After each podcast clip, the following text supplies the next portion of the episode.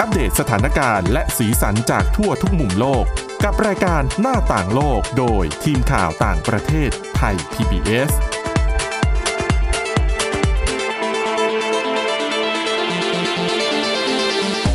สวัสดีค่ะ ต้อนรับคุณผู้ฟังเข้าสู่รายการหน้าต่างโลกนะคะ อัปเดตเรื่องราวสถานการณ์และสีสันจากทั่วทุกมุมโลกกับทีมข่าวต่างประเทศไทย PBS เช่นเคยนะคะ ติดตามฟังกันได้หลายช่องทางค่ะ ผ่านทางแอปพลิเคชันพอดแคสต์ต่างๆ ค้นหาคำว่าหน้าต่างโลกนะคะ หรือไปที่ www.thaipbspodcast.com ค่ะ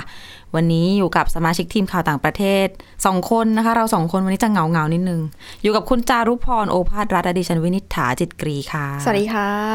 ถึงแม้ว่าที่มาเล่าให้คุณผู้ฟังฟังในรายการหน้าต่างโลกนี่พิธีกรจะเหงาเงาๆแต่ว่า ค่ะ ประเด็นต่างประเทศไม่เหงาเลย แน่นอนค่ะ สัปดาห์นี้มีหลายอย่างเกิดขึ้นมากมายนะคะ ก่อนที่จะไปเรื่องหนักๆอย่างไม่ว่าจะเป็นอาการเลือกตั้งหรือว่าสถานการณ์ในยูเครนเนี่ย ค่ะ อยากจะชวนคุยเรื่องที่เชื่อว่าใกล้ตัวคุณผู้ฟังหลาย ๆ คนค่อนข้างมาก คือแทบจะสัมผัสกับสิ่งนี้กันเป็นรายชั่วโมง หรือว่าบางคนเนี่ย อาจ ดิ จะ ฉัน หลอ ว่า มรวมกันไปแล้วไหมคะ อ่าไม่เกินไม่เกิน 5 นาที 10 นาทีคุณจะต้องจับต้องแตะบ้างละ อืม อืม น่าจะคุ้นๆกันดีกับแอปพลิเคชัน Facebook นะคะ ค่ะ แต่เรื่องนี้เกี่ยวกับ Facebook โดยตรงไหมก็รวมๆค่ะ เพราะเป็นเรื่องของบริษัท Meta นะคะ ที่ล่าสุดก็คือเขาออกมาสั่งปลดพนักงาน จริงๆอ่ะเขาบอกว่า 13%แต่ 13%เนี่ยพอคิดไปคิดมาแล้วเนี่ยอยู่ที่ 11,000 คนเลยนะคะ ไม่น้อย ไม่น้อยค่ะ เป็นหมื่นนะคะ จากจำนวนพนักงานที่มีอยู่ทั่วโลกเลยของบริษัทเมตานะคะ 87,000 คน ค่ะ ง่ายๆ ร้อยละ 13เปอร์เซ็นต์13เปอร์เซ็นต์ของพนักงานตรงนี้เนี่ย ตกงาน อืม อยู่ดีๆ คนบนโลกประมาณ 1 0,000 คนก็ว่างเปล่า อืม ไม่รู้จะ ทั้งๆ ไปทางไหนต่อ คือก่อนหน้านี้ในช่วงโควิด -19 ระบาด แล้วก็ต้องล็อกดาวน์อะไรกันเนี่ย ก็มีสถานการณ์แบบนี้เกิดขึ้นเยอะ อืม แต่พอพ้นโควิดมาแล้วมาเกิดเรื่องแบบนี้หลายคนก็บอกว่า เออ มันก็เหนือความคาดหมายนิดนึง มันดูส่วนทางกันหรือเปล่า อ่า จริงๆ ต้องบอกก่อนว่าช่วงของโควิด -19 เนี่ย อย่างที่คุณวินิษฐาบอกไป หลายๆ ธุรกิจหรือว่าหลาย ๆ คนเนี่ยอาจจะประสบกับภาวะที่ต้องตกงาน ค่ะ ธุรกิจขาดทุนแต่เมตาไม่ใช่อย่างนั้นนะคะ ช่วงที่เกิดการระบาดโควิด -19 เนี่ย เป็นช่วงเขาเรียกว่าขาขึ้นเลยก็ได้ เพราะคุณคุณผู้ฟังลองนึกนะคะว่า จังหวะที่เราอยู่แต่กับบ้าน work from home ไม่ได้ออกไปข้างนอก โลกสื่อสังคมออนไลน์เนี่ย มีผลอย่างมากกับชีวิตประจำวันเรา ออกไปไหนไม่ได้ก็ ติดตามสถานการณ์หรือว่าเขาเรียกว่าติดต่อสารสัมพันธ์กับเพื่อนก็ผ่านทางสื่อสังคมออนไลน์อยู่เสมอ ออกไปไหนมาไหนผ่านทาง virtual ใช่ หน้าจอมือถือ ใช่ค่ะ เพราะฉะนั้นช่วงนั้นคนก็จะใช้สื่อสังคมออนไลน์มากขึ้น แน่นอน Facebook ก็ไม่พ้นเป็นแอปพลิเคชันหลักๆ อยู่แล้ว นอกจากนี้ก็ยังมี Instagram แล้วก็ WhatsApp นะคะ ที่เป็นแอปพลิเคชันในบริษัทของ Meta ซึ่งทั้งหมดทั้งมวลเนี้ยค่ะ สร้างกำไร สร้างรายได้ให้กับ Meta เยอะมากในช่วงนั้น เหมือนกับสวนทางกับบริษัทอื่นอย่างเงี้ยค่ะ ช่วงนั้นเองก็เลยทำให้ Mark Zuckerberg ผู้เป็นเอ่อผู้บริหารระดับสูงหรือว่า CEO เนี่ยเขาก็มองเห็นว่า อืม ช่วงเนี้ยแหละ บริษัทฉันเนี่ยกำไรดีเหลือเกิน รายรับดีเหลือเกิน ก็เลยทำให้เขาคิดว่ามองการไกลลงทุนไปสักหน่อย ค่ะ ลงทุนไป ปรากฏว่า หลังจากผ่านการระบาดของโควิด -19 มา เขาบอกว่า โอ้โห ไอ้ที่ลงทุนไปอะ่ะ อืม มันได้ผลตอบรับ ไม่ไม่ตรงกับที่คาดเอาไว้ คือคิดไว้ใหญ่เลย ใช่ค่ะ เหมือนกับมองว่าเขาเชื่อว่าหลังจากผ่านพ้นการระบาดใหญ่ของโควิด -19 มาแล้วเนี่ย สถานการณ์ทุกอย่างจะดีขึ้น ค่ะ ซึ่งเราก็เห็นแล้วหลาย ๆ ธุรกิจ บางทีก็กลับมาฟื้นตัวได้ใหม่ หรือว่าใครเปิดธุรกิจมาใหม่ก็เติบโตกันไปเรื่อย อืม ๆ แต่กับเมตาไม่เป็นอย่างนั้น ค่ะ มันสวนทางกันค่ะ เขาก็เลย โอ้โห รายได้หดหาย รวมทั้งแบบการแข่งขันของแอปพลิเคชันอื่น ๆ อย่างที่รู้กันช่วงนี้หลายแอปพลิเคชันก็แข่งกันเหลือเกิน การแข่งขันมันก็สูง พอละพอรายรับมันไม่ได้ตามที่คาดการเอาไว้ ก็นั่นแหละค่ะนำมาซึ่งการปลดพนักงานกว่า 11,000 คน ความที่ธุรกิจช่วงโควิด -19 ดีมาก อืม มาร์คซักเคอร์เบิร์กก็เลยคิดว่าเอ่อแรงผลักดันทางธุรกิจที่พุ่งทะยานขนาดนี้ มันจะพุ่งไปเรื่อยๆเรื่อย ใช่ๆค่ะแต่ที่ไหนได้ มันไม่เป็นอย่างหวัง อ่า ซึ่งเขาก็เขาว่าออกมาบอกนะคะว่าเอาจริงว่าการปรับลดพนักงานในครั้งเนี้ยถือว่าเป็นเรื่องที่ยากที่สุดของประวัติศาสตร์ของบริษัท เพราะว่าครั้งนี้เป็นการปรับลดพนักงานจำนวนมากที่สุดเป็นครั้งแรกของบริษัทเลยนะคะ ซึ่งเขาเนี่ยบอกว่า รู้สึกเสียใจต่อพนักงานทุกคนที่ได้รับผลกระทบนะ แต่เขาก็เขาก็บอกว่า คนที่ถูกปลดเนี่ย จะมีอีเมลส่งไปแจ้งนะ ค่ะ แล้วก็จะเปิดโอกาสให้ซักถามข้อมูลได้ว่าทำไมต้องเป็นเขาหรือว่ามันเกิดอะไรขึ้น หรือว่าเขาจะสามารถรับเงินชดเชยได้ยังไง คิดตามแล้วมันน่าใจหายเหมือนกันนะ อืม การที่คุณจะถูกบอกเลิกจ้างผ่านอีเมลอ่ะ มันมันเหมือนเราหมดโอกาสเหมือนเรายังไม่ได้ แล้วเหมือนกับมันเดี๋ยวนี้เราใช้สมาร์ทโฟนกันเนาะ ค่ะ มันก็จะมี push notification แบบ อืม เตือนตึ้ง ค่ะ เข้ามาแล้วมันก็เป็นอีเมลว่า คุณถูกเชิญออกอย่างเงี้ยโอ้โห โห ทำใจยังไง บางทีอาจจะหลอนโทรศัพท์ไปสักพักเลยนะคะ จริง แต่เขาก็บอกนะคะว่าเขายกตัวอย่างมาอย่างเช่นที่พนักงานในสหรัฐเนี่ย คนที่ถูกเลิกจ้างจะได้รับเงินชดเชยค่าจ้าง 16 สัปดาห์เลยนะคะ สี่เดือน อืม อืม ก็ถือว่ายังถือว่าโอเคเลยแหละ ค่ะ แล้วก็จะบวกเพิ่มอีกหนึ่งสัปดาห์ ต่อจำนวนปีที่ทำงาน อย่างเช่นทำมาสมมติห้าปี อืม ก็ได้เพิ่มอีกเงินห้าสัปดาห์ใช่ไหม ใช่ค่ะ อืม อ่า ก็บวกเพิ่มไป นอกจากนั้นค่ะ เขายังจะให้ประกันสุขภาพครอบครัวด้วยเป็นเวลา 6 เดือน ค่ะ แต่พนักงานที่อยู่นอกสหรัฐอเมริกาเขาบอกว่า จะได้รับการชดเชยที่คล้ายคลึงกัน แต่ทั้งนี้ทั้งนั้นก็ต้องขึ้นอยู่กับกฎหมายการจ้างงานในประเทศนั้นๆด้วย อืม ซึ่งก็ถือว่าก็แล้วแต่ปรับลดกันไปในแต่ละประเทศนะคะ ค่ะ ซึ่งมันไม่ใช่แค่ตัวพนักงานที่ถูกปลดไป ส่วนอื่นเขาก็ต้องมาประหยัดเหมือนกัน เขาบอกว่า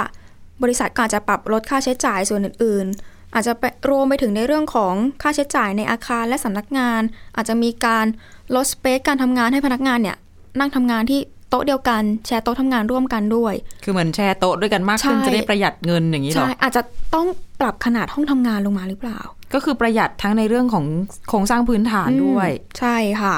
ทุกอย่างเลย อืม ปรับหลายหลาย ๆ คนบอกว่า อุ้ยการปลดพนักงานครั้งใหญ่อย่างนี้ ดูคุ้นๆ ดูเหมือนไม่นานมานี้ก็เพิ่งฟัง เออมันเออมันมันเหมือนเดจาวู ใช่ค่ะ เพราะก่อนหน้านี้ทวิตเตอร์เองก็เคยก็ออกมาประกาศเหมือนกันสั่งปลดพนักงาน แต่อันนั้นเนี่ย ถ้าวัดเป็นจำนวนเปอร์เซ็นต์เนี่ยเขาเยอะกว่านะคะ ค่ะ เขาเออสั่งปลดพนักงานเกือบ 50%เลย อืม แต่จำนวนพนักงานเขาจะอยู่แค่ประมาณ 7,500 คน ค่ะ ซึ่งตอนนั้นก็เกิดหลังจากที่อีลอนมัสเนี่ยค่ะ มาซื้อกิจการของทวิตเตอร์เรียบร้อยแล้ว ซึ่งเขาก็ออกมาบอกว่าที่ต้องที่ต้องเลิกจ้างพนักงานเยอะขนาดนี้ของทวิตเตอร์นะคะ ก็เพราะว่า มันไม่มีทางเลือก บริษัทขาดทุน พูดไปนี้ยักไหลไปด้วยได้ไหม อาจจะเป็นท่าทาง เป็นอารมณ์ป ย่ ระ ง มาณนั้นไหม ก็ก็เขาไม่มีทางเลือกอะ่ะ มันขาด อ่า ทุนให้ทำยังไง ก็บอกว่า รู้ไหมวันวันๆหนึ่งอะทวิตเตอร์อะต้องสูญเสียรายได้มากกว่า 4 ล้านดอลลาร์สหรัฐเลยนะคะ หรือว่าประมาณ 148 ล้านบาทต่อวัน อืม ก็ร้อยร้อยล้านนะคะ ค่ะ ร้อยล้านต่อวันเขาบอกว่ามันไม่มีทางเลือกให้ทำยังไง ก็ ก็ ก็บายบาย ก็ปลด โบกมือลา ก็ปลดใช่ค่ะ ซึ่งเขาก็บอกว่า ที่มาร์กซ์ออกมาบอกเขาบอกว่าการปลดพนักงานออกครั้งนี้เนี่ย จะไม่กระทบกับความมุ่งมั่นของคอมพิวเตอร์ที่บอกว่าจะกลั่นกรองเนื้อหาอย่างแน่นอนเลยนะคะ อืม ยังไงจุดยืนที่เขามีก็จะไม่เปลี่ยนแปลง ค่ะ แต่แค่ทำอะไรไม่ได้เพราะว่าบริษัทขาดทุนอยู่ แต่ทางด้านของทวิตเตอร์เองเนี่ยเขาก็ให้เงินชดเชยที่ถือว่าโอเคอยู่เหมือนกัน สมน้ำสมเนื้อ ใช่ อย่างทวิตเตอร์เนี่ยเขาจะให้เงินชดเชย 3 เดือน ค่ะ แล้วก็เขาบอกว่าเขาบอกด้วยนะคะว่าจำนวนเงินที่ให้อ่ะสูงกว่าที่กฎหมายกำหนดถึงร้อยละห้าสิบเลยนะ อืม อืม ซึ่งตั้งแต่อีลอนมัสเข้ามาซื้อกิจการทวิตเตอร์เขาก็เหมือนเริ่มมองหาวิธีการลดต้นทุนนะคะมาเรื่อยๆ รวมไปถึงการสร้างรายได้ในรูปแบบต่างๆ จากแพลตฟอร์มของเขา ซึ่งก่อนหน้านี้ถ้าเกิดว่าคุณผู้ฟังเคยได้ยินก็น่าจะเป็นเรื่องของการเรียกเก็บค่าบริการจากผู้ใช้งานที่ต้องการเครื่องหมายยืนยันตัวตน ก็คือ ติ๊ถูก ใช่ไอติ๊กถูกข้างหลังชื่อ สีฟ้าฟ้า ใช่ใช่นั่นแหละค่ะ ซึ่งคนที่ต้องการเครื่องหมายติ๊กถูกนั้นก็ต้องจ่ายค่าบริการเดือนละ 8 ดอลลาร์สหรัฐด้วย รายเดือนด้วยอย่างกับค่าโทรศัพ อื ท์นะ ม คะ หรือว่าประมาณ 300 บาทค่ะ อืม ถ้าเกิดว่าจ่ายค่าบริการก็จะได้รับสิทธิพิเศษในหลายด้านอาจจะเป็นในเรื่องของการเมนชั่น การเห็นโฆษณาที่น้อยลง โอ้โฆษณาเยอะมากจริง ๆ ใช่หลังๆวันนี้ทวิตเตอร์โฆษณาเยอะค่ะ แต่ก็ต้องเข้าใจว่าเออธุรกิจในเรื่องของแพลตฟอร์มพวกแอปพลิเคชันแม้กระทั่ง Facebook Facebook เองที่เราเห็นเนี่ย ก็คือเราจะเห็นหน้าฟีด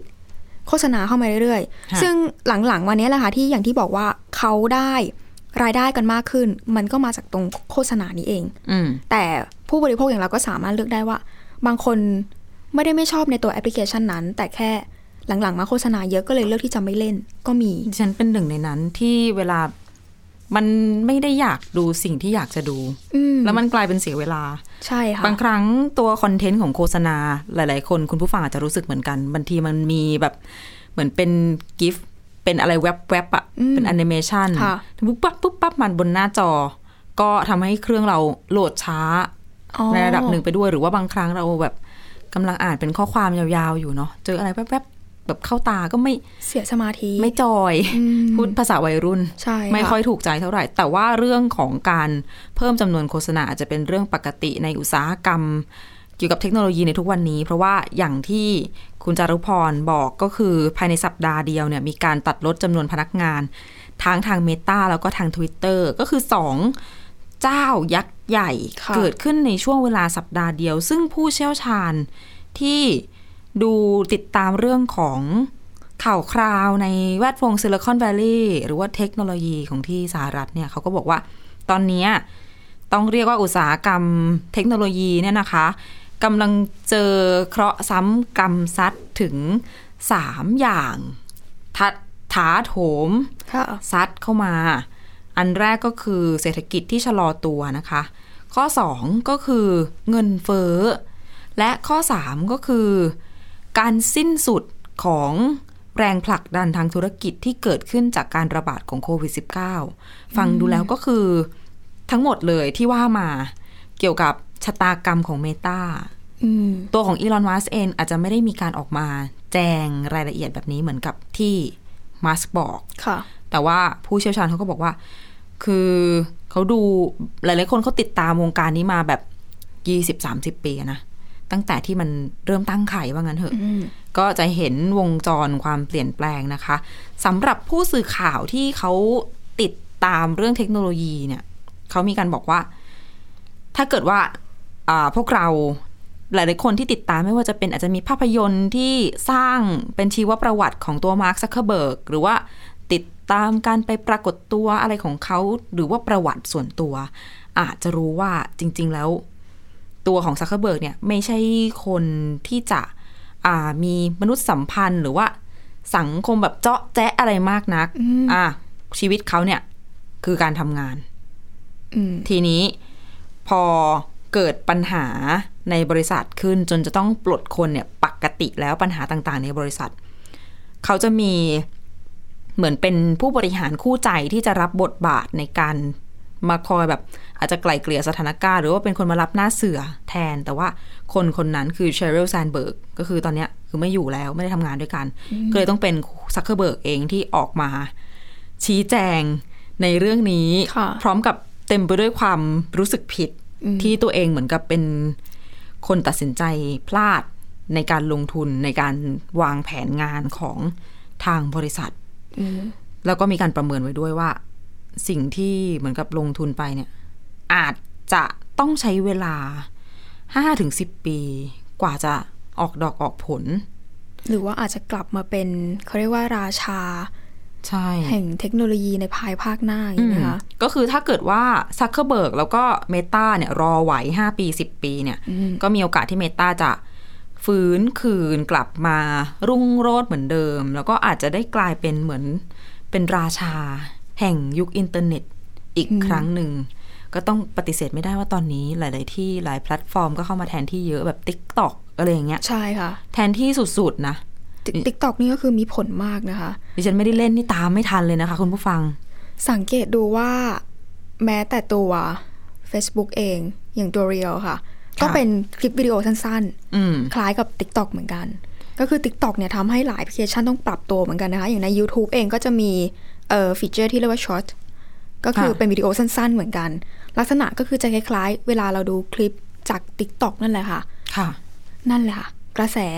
แอปพลิเคชันอื่นมาแรงปุ๊บ หลาย ๆ ธุรกิจ ที่เราเห็นกันบอกคือเป็นธุรกิจแหละค่ะ ก็ต้องแข่งขันเพื่อความอยู่รอดกันทั้งนั้น อืม แต่จริงๆเอ่อผู้เชี่ยวชาญหรือว่านักวิเคราะห์เขาก็มองเหมือนกันนะคะว่า ท่าทีของมาร์กกับมาร์กเนี่ยแตกต่างกันเหลือเกิน อืม ในการออกมาแจ้งคราวๆว่าจำเป็นต้องปลดพนักงานตัวเอง ยังไงบ้าง คนหนึ่งยักไหล่พูด ลักษณะอย่างนั้นว่า ก็มันช่วยไม่ได้ ก็จนทำอะไรไม่ได้อ่ะ อืมมันก็ต้องตัดออกกับอีกคนหนึ่งออกมาพูดด้วยความเสียใจ เพราะว่ารู้สึกผิดต่อเหตุการณ์ที่เกิดขึ้นจริง ๆ แล้วก็ออกมาบอกแล้วว่าจะรับผิดชอบต่อเหตุการณ์นี้ ค่ะ อืม ก็เป็น แตกต่างกัน สิ่งที่เอามาวิพากษ์วิจารณ์กันได้อะเนาะ ใช่ค่ะ อ่ะจากเรื่องที่นึกว่าจะไม่หนัก ก็หนัก ก็หนักเหมือนกัน ะคะ มีอีกเรื่องหนึ่งที่อาจจะหนักกว่านะคะ ก็คือสถานการณ์ในยูเครน อันนี้ล่าสุดมีความเคลื่อนไหวจากการเข้าไปยึดพื้นที่ทางใต้และตะวันออกของยูเครนที่รัสเซีย ประกาศผนวกดินแดนไปเมื่อช่วงปลายเดือนกันยายนที่ผ่านมา หนึ่งในนั้นคือ ภูมิภาคเคอร์ซอน แล้วคือภูมิภาคเคอร์ซอนก็จะมีเมืองเอกที่ชื่อว่าเมืองเคอร์ซอน ค่ะ ซึ่งถ้าใครจำกันได้ตอนที่รัสเซียเปิดฉากบุกยูเครน ปลายเดือนกุมภาพันธ์ที่ผ่านมา พอบุกปุ๊บ ผ่านไปไม่กี่วัน คือบุก 24 กุมภาพันธ์ผ่านไปไม่กี่วัน เข้าสู่ต้นเดือนมีนาคม รัสเซียก็ส่งรถถังขึ้นจากไครเมีย ไครเมียวิ่งขึ้นไปขึ้นเหนือไปหน่อยหนึง ไม่ไกลก็จะเจอเคอร์ซอนแหละ ก็คือส่งกำลังทหารไปยึดเคอร์ซอนได้สำเร็จ ภายในเวลาไม่กี่วัน แล้วก็ยึดมาเนี่ยจะเก้าเดือนละ ปรากฏว่าในช่วงระยะหลังเดือน 2 เดือนที่ผ่านมายูเครนเขาก็สู้กลับ แล้วก็ค่อนข้างจะตีคืนพื้นที่ได้พอสมควร รัสเซียก็พยายามยกย้ายคนออกมาเรื่อยๆ จนกระทั่งล่าสุด มีประกาศถอนกำลังรัสเซียออกจากในเคอร์ซอนแล้วนะคะ โดยผู้บัญชาการกองกำลังรัสเซียในยูเครน แล้วก็รัฐมนตรีกลาโหมรัสเซีย สั่งการเป็นที่เรียบร้อยแล้ว ให้ไปตั้งแนวรับใหม่แทน ทางฝั่งตะวันออกของแม่น้ำดานิโปร ต้องชวนคุณผู้ฟังนึกภาพตามแบบนี้ว่า ตัวเมืองเคอร์ซอน คือแม่น้ำดานิโปรเนี่ย ไหลผ่านกลางประเทศยูเครน แล้วเคอร์ซอนอยู่ทางตอนใต้ แม่น้ำก็เหมือนอยู่กึ่งกึ่งๆกลางเมืองเหมือนกัน ดังนั้นเมืองนี้มีทั้งฝั่งซ้ายและฝั่งขวาของแม่น้ำทั้งตะวันตกและตะวันออกของแม่น้ำเดิมทีรัสเซียเนี่ยครองพื้นที่ก็คือทั้งสองฝั่ง แต่ว่าตอนเนี้ยเขาสั่งว่าเขาจะถอนออกจากเมืองเคอร์ซอนทางตะวันตก เขาจะถอยร่นไปตั้งแนวรับใหม่ ทางฝั่งตะวันออกของแม่น้ำแถลงมาแบบนี้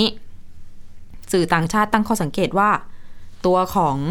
เซอร์เกย์ซูโรวิคินซึ่งเป็นผู้บัญชาการกองกำลังรัสเซียในยูเครนเนี่ย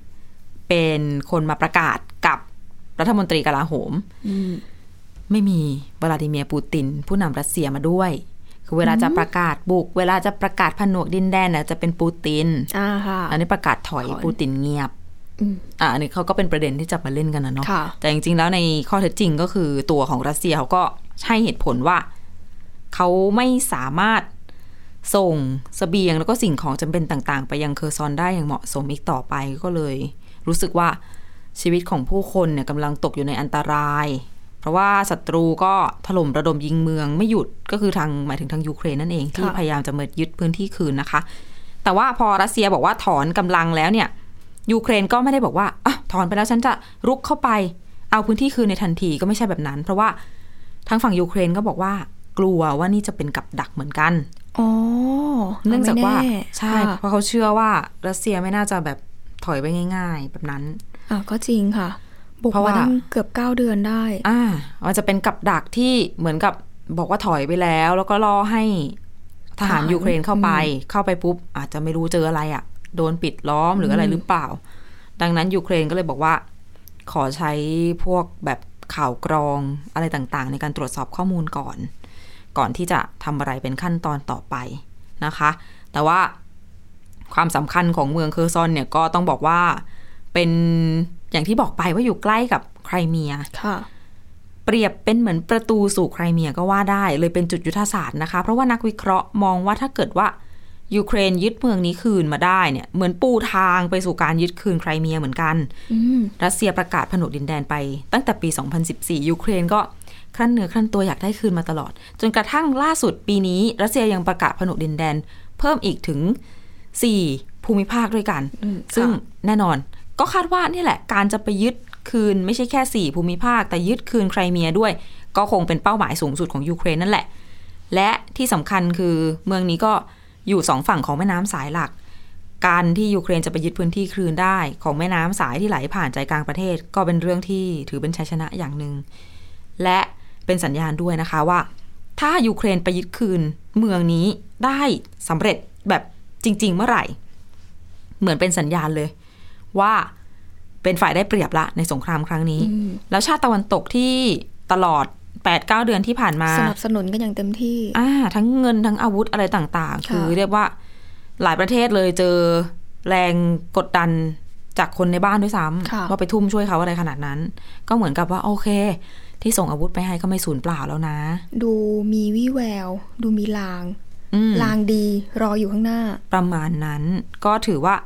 เป็นความอับอายของรัสเซียอย่างหลีกเลี่ยงไม่ได้ครั้งนี้ แต่ว่าสถานการณ์เนี่ยจะคลี่คลายยังไงก็ต้องติดตามกันต่อไปนะคะ เรื่องนี้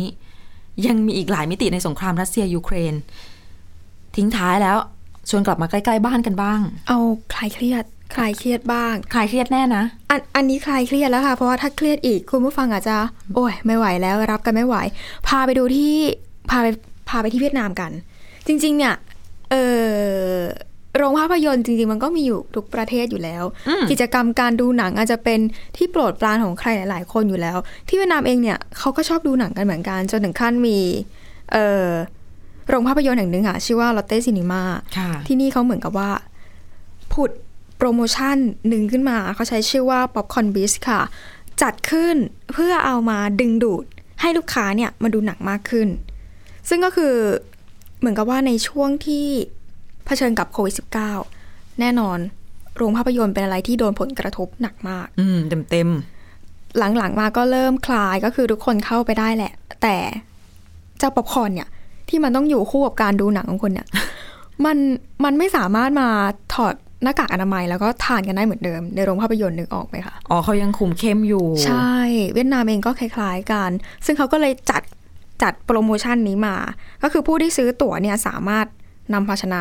อะไรก็ได้ ใหญ่ขนาดไหนก็ได้ค่ะเอาไปใส่ป๊อปคอร์นได้แบบฟรี อืม ๆแต่ยกเว้นขอยกเว้น ถุงพลาสติกแล้วก็ถุงกระดาษ เดี๋ยวนะแล้วคุณบอกภาชนะใหญ่ขนาดไหนก็ได้ ดิฉันนี่นึกถึงกะละมังไปแล้วนะ อ่า ได้ไหมได้เหรอ แล้วแต่ถ้าขยันแบก แล้วก็รู้สึกว่าเอาไปวางบนตัก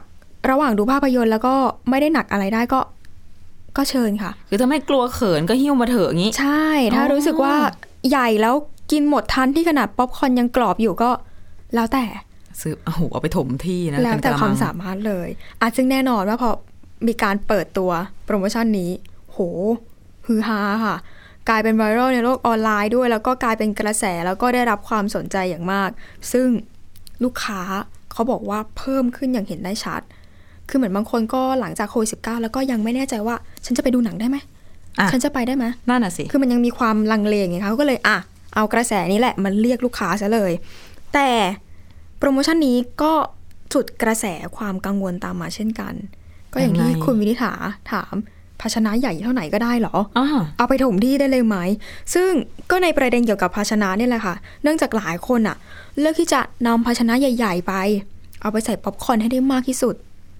เอาความสะใจ เอาความแบบฉันแบกไหว ฉันเอาถ่ายรูปลงโซเชียลแล้วกลายเป็นที่ฮือฮา ก็คือทำคอนเทนต์เลยว่างั้น ใช่ แต่ไม่ได้คิดว่าจะกินหมดหรือไม่ อ๋อ